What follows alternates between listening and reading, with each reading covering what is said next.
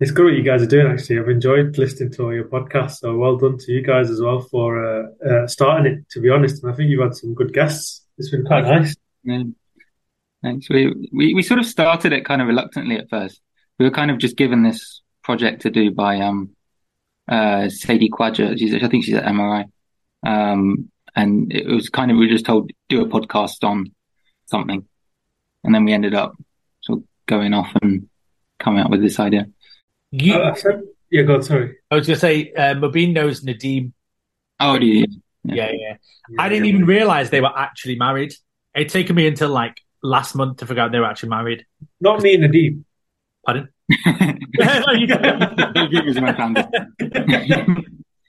yeah, not you two, but like them two, I didn't even realize. But um, but yeah, I think she said do this podcast, and we are like, oh my god, I like I don't even listen to podcasts, man. I was like, what? I've listened to like one episode of one, and then I thought, oh, it's alright, but I don't really get it. And then she just kept asking us to do it, and then I think because she's busy doing literally everything else, that she kind of took her eyes off the radar, and we we just decided we'll go down this road because there's a real paucity of stuff like this. You know, at the Royal College and Edinburgh, they all get these like big name people on, and they're all like, "When I was an SHO, I learned how to open chests, and, and I did my fellowship at the Mayo Clinic, and I redesigned like." And you're like, "I lit- we're out here trying to survive, man. Like, you know, we're literally living from one ARCP to the next, and these guys are like, I'm not going to be a prof. You know what I mean? If I yeah. if I get to be a prof, I've worked too hard. That's that's the way I see it. I think you guys have hit on something amazing because number one, it's trainee led, um, and the fact that you guys are. Oh, I know Jamie's moved um, to another area, but I've always thought the northwest has got like hidden gems in terms of people. Yeah, um, yeah, no, I think you guys, uh, like, like, I said, just do the top job. Oh, hi, that's very yeah. yeah. How are you guys anyway? What's been going on? What have you been up to? Us. Oh, I'm actually Jamie. You should answer. You've had quite a lot. On. I've been I've been had a bit of time off because I'm in between now. I've just finished my core training. I don't yeah. start my um, registrar until uh, October. Oh man! And, um, I did a bit of locums at the beginning of the month, and I've just yeah had a bit of time off are for the first time. looking forward to that? Uh, it's not step up, that transition. Yeah, yeah. Um, a bit nervous, but should yeah. be all right, hopefully. I'm I'm starting. I'm, I'm down in seven now, so um. What kind of advice have people given you? Um, lots of it seems to be about on calls and calling when to call people, and they're just basically saying, you know, don't be nervous, yeah. call your senior whenever. Yeah, you, which sounds like sensible advice. Sounds like um. For, for me, if if I can give, you if you don't mind me saying, like I, I think the the thing I felt when I transitioned was you go from being this top notch the, the relied uh, the guy that everyone relies on as the best SHO in the department. Oh, you're one of you know you, you basically know how to do the on call of your specialty, and you become an ST three, and then suddenly no one expects you to know anything. They think you're rubbish when you're probably not. It's just that you're the most junior edge all of a sudden, and then everyone's just like, and you, you're like, and then you also feel it as well. You're like, I'm the most junior edge here. Like you get this kind of uh, well, I did anyway. I got this. Uh, uh, what's the word? You know, they talk about imposter syndrome massively, but I think that goes quite quickly. Well, within six months, I think once you get up to grips with the uh, with the uh, on calls as a reg, because it suddenly becomes shit. When do I call the consultant, or shall I call him? Whereas before it was, I'll just call the reg because he's my mate, and it's all right. yeah, exactly. Yeah, yeah. You don't mind waking them up so much because yeah, yeah, yeah. Sometimes like, I'm just going to call him because I can, you know. yeah you know what, well, the thing I think is also quite daunting, and you've got to be really careful. Is maybe you guys have seen this. You probably have actually. That when you attend other specialties, or like A and E, or you go to a medical ward, or whatever, and you are the reg. Yeah. go, what should we do? And you could turn around to them and go, uh, shit in a hat and put it on your head. Other specialties will do it. You, they literally, you could tell them the most bizarre stuff, and they will do it because you're the reg. Yeah. And it's, it's really, really powerful thing that you have on your shoulders, and it's like yeah. this is quite. I, I I feel like I'm wielding some sort of like Thanos glove that I could just.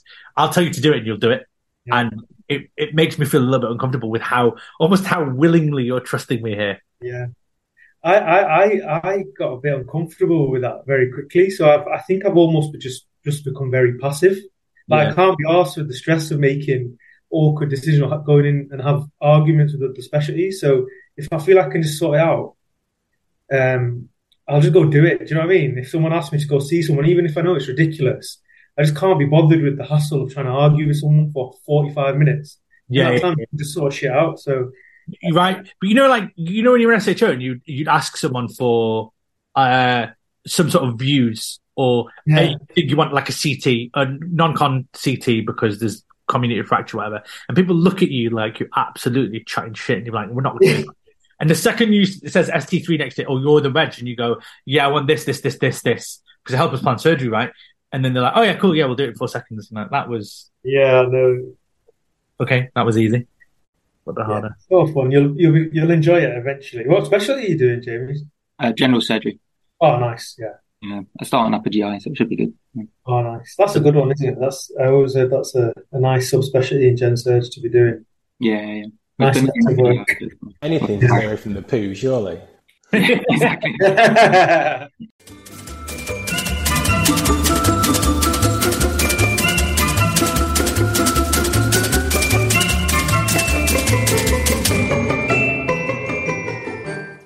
How's MRI been? You enjoying it? Pretty standard, pretty standard MRI. Do you feel like do you feel like you're at an MTC? Um, more so now. So when I was there as a CT2, which was Yeah. what four years ago, because Yeah. there was no pelvic service on site, there was no Ah, plastic yeah, surgery on site. It was just like being a standard hospital that would get a few more stabbings. But Yeah, now, true. trauma lists are full of massive pelvic cases that take all day, massive orthoplastic cases and stuff. So it feels more like a major trauma centre. I think it's it's improved somewhat with the major trauma service and major trauma ward Yeah. and stuff. Is it still non-resident on call as a reg at night? So I've done two so far. The first one I did, so I got home at eight-ish, and I was Yeah. really on edge because it's major trauma, isn't it? So you never know what's going to come through. So I'm Yeah. waiting for any phone calls. Then, then switchboard phone with a major trauma call at ten. So I'm like, okay, fine, I'll speak to the SHO. They go down and stuff. And say, okay, case it out. Let me know what's going on. I don't hear back from them for another hour and a half. So that whole that whole hour and a half, I can't go to sleep. I can't nap. Yeah. I'm just waiting. All right, what's going on? What's going on? He finally phones me back and he runs through a few things and he's like, oh, and this other thing, there's this young lad with a posterior hip dislocation. Oh, Oh, oh, okay. so I was like half 11, 12 ish. I was like, oh, get me some views, get me a CT scan and stuff. And then he sent that through and I was like, oh, I'm going to have to call the boss and talk about taking this guy to theatre, see if I can get it reduced and stuff, see what the boss wants. So I did. And he, and the consultant said, yeah, no, we should really try and get it back into joint. Are you happy to do it? I said, yeah, no problem, no problem. So I went back into, into hospital, got him sorted with theatres. They were happy to have a theatre open for him. Eventually got him up to theatre at four, Oof. 4 a.m. Got him out of theatre at six, finished paperwork by half six. And then trauma meeting starts at half seven. yeah. So that's like a full 24 hours awake going all the way through. So that was me thinking, oh my God, if every on-call night's going to be like this, I'm just going to Yeah. die. But then the last one I did, not a peep, not a phone yeah. all night long. I think you know what though that's the problem of like trauma centers like theaters just supposed to be a trauma center and it's like this is a CEPOD category like one and then four hours later you're like where, where are they oh they're just in the anesthetic room you're like but we're supposed to be on table in one hour i, I literally mad, isn't it? Do. And yet DGH is five cases through Oh. and a normal theatre list, go and go and go. yeah yeah because you tell them you're like well, i got this theater like right well we want to be asleep by 12 so we're going to send right now right now right now and you're like oh sweet okay yeah fine yeah and then I, I think the, the best thing about MRI is just the proximity to other stuff. So the Domino's they deliver to the hospital and it's open till five. So if you're ever at a loose end, just get the Domino's. There's this Gemini kebab shop that everyone goes to, whatever. There's a few things that make a non-resident on call slightly more pleasant. Also, if you know someone who's been in the hospital for a while, you've got there's there's this really lush doctor's mess that's in St Mary's. It's on like the seventh floor. And uh, for the life of me, I can't remember how you get there. It's just you got to go to seventh floor somewhere, and it's really good. You've got like chairs that go flat, so you can basically have a snooze. There's a ping pong table. There's like all the computers. There's a toast. It, all all the stuff that you want if you're like, I can't really leave. Um, Yeah. So that's that's about it, really. That's that's the only thing I've got for you. If you ever suck for food, Tom, uh, Mr. Challen recommended me and I went for it. Florida's Chicken Burger across the road.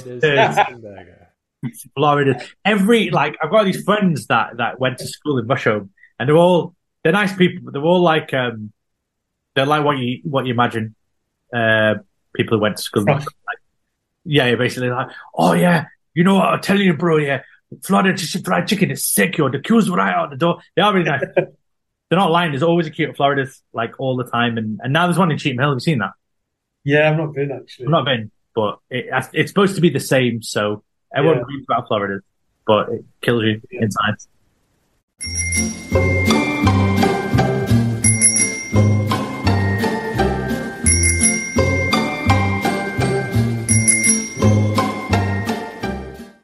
Maybe you guys are the new trend, but I just don't think that many people know that they can do that. What I found interesting, just listening to Tom, for example, I've known Tom now for a good few years, like just through work, like, and we haven't ever worked together, but you know, at teaching and stuff. So, but actually, I think we both said quite similar things. Like, I was shaking my head, going, "Is that's how I feel?" Like, so it is interesting actually listening, like, to each other, and and uh, you know, A lot of it probably still is like like we were just saying, like both Mobeen and I thought, oh, no one's going to go for this. We're not going to get any approval and stuff. Yeah. And actually, maybe that's just something that we have created based on like definitely. I think that was the case previously, but maybe Yeah. that stereotypes being held when actually it maybe doesn't exist as much now. You gave the answers that I was hoping you'd give because I was worried when I asked you, like, you know, did you get any backlash or did it negatively affect your training? You say, yeah, yeah. Awful. Actually, it was really good that you, you both had positive experiences and it, And then we're like, would you still do that? Yeah, no, if you gave me money, I would jack this in in a heartbeat. I was like, ah, I shit. hate every day of work. I can't stand to be where I am. Please rescue me. now. listen to this, Mike. There might be like a wave of TV show applications from surgical training. we just realised that's possible.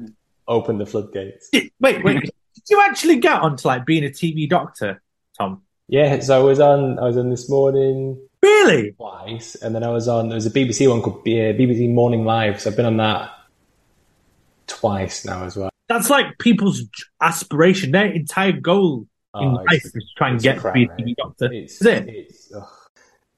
So, so I got on initially because ITV did Dancing on Ice, and then this morning is an ITV show. So they Yeah, yeah. linked in really closely. It's like, oh, it's really good to like tie the two in together. It's like a crossover. It's amazing.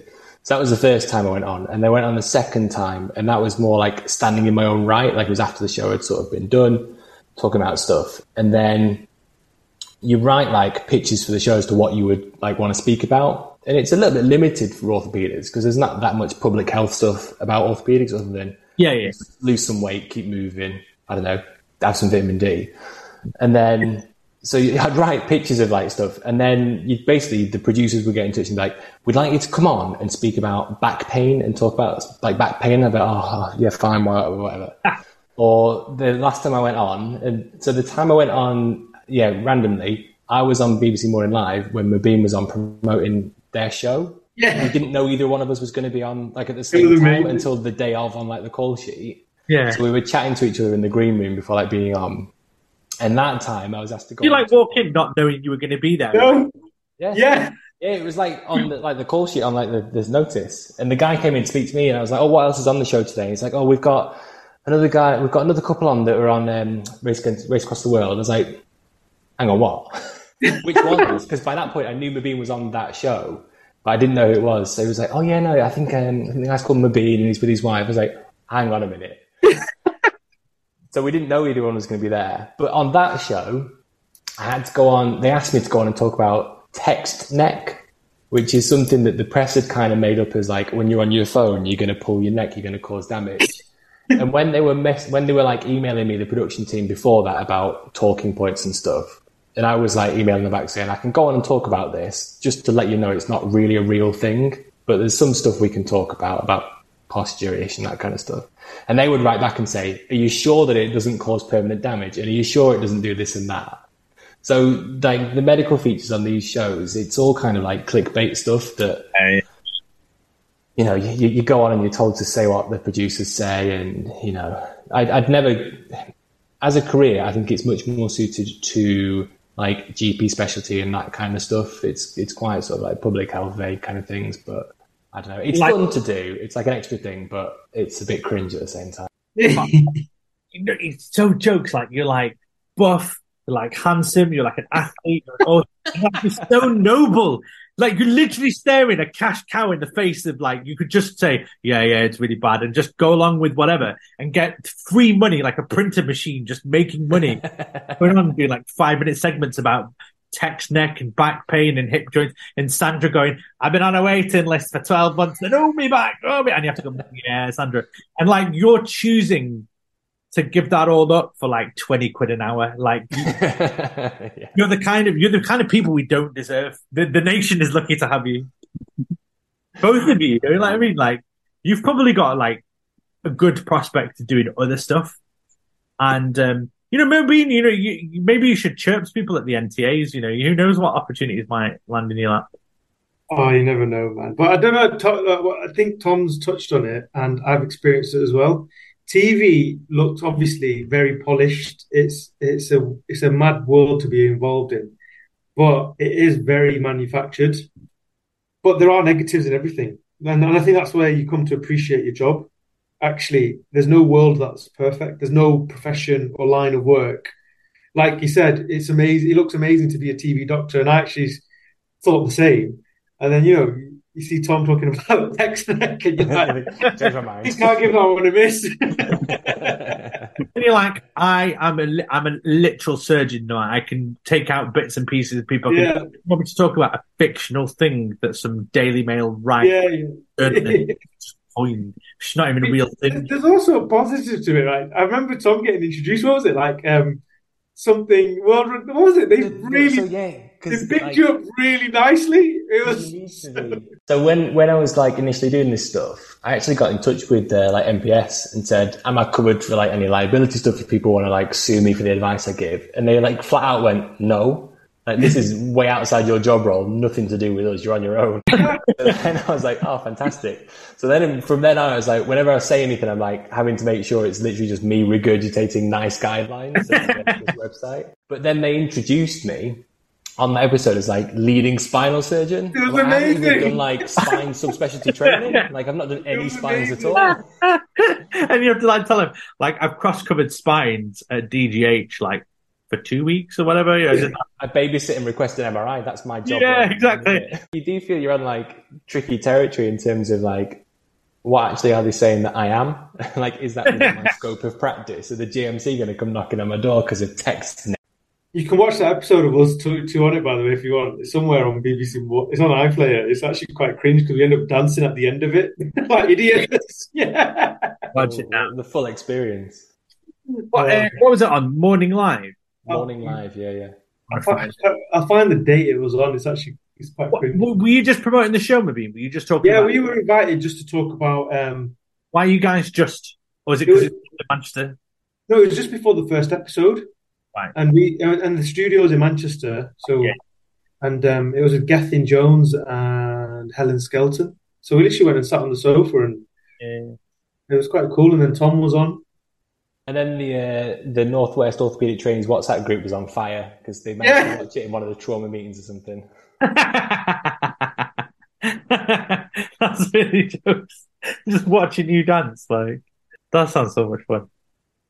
But you're right, man. Like it looks gilded when you're on the other side of it, and actually, maybe it's a bit of a poison chalice. I don't know. It's a it's hard one. Like I wouldn't say it was a good. It's a good experience. Like I think overall, it's just a different experience. Yeah, yeah. Um, it's not all amazing. Is probably the thing. It's good. It's nice. It's an experience, but Good story to tell people, isn't it? But then, yeah, and it, and that, I think that's where I think me and Tom probably feel or, or get the appreciation of what we're already doing. So actually, that's cool, but I'm doing something cooler.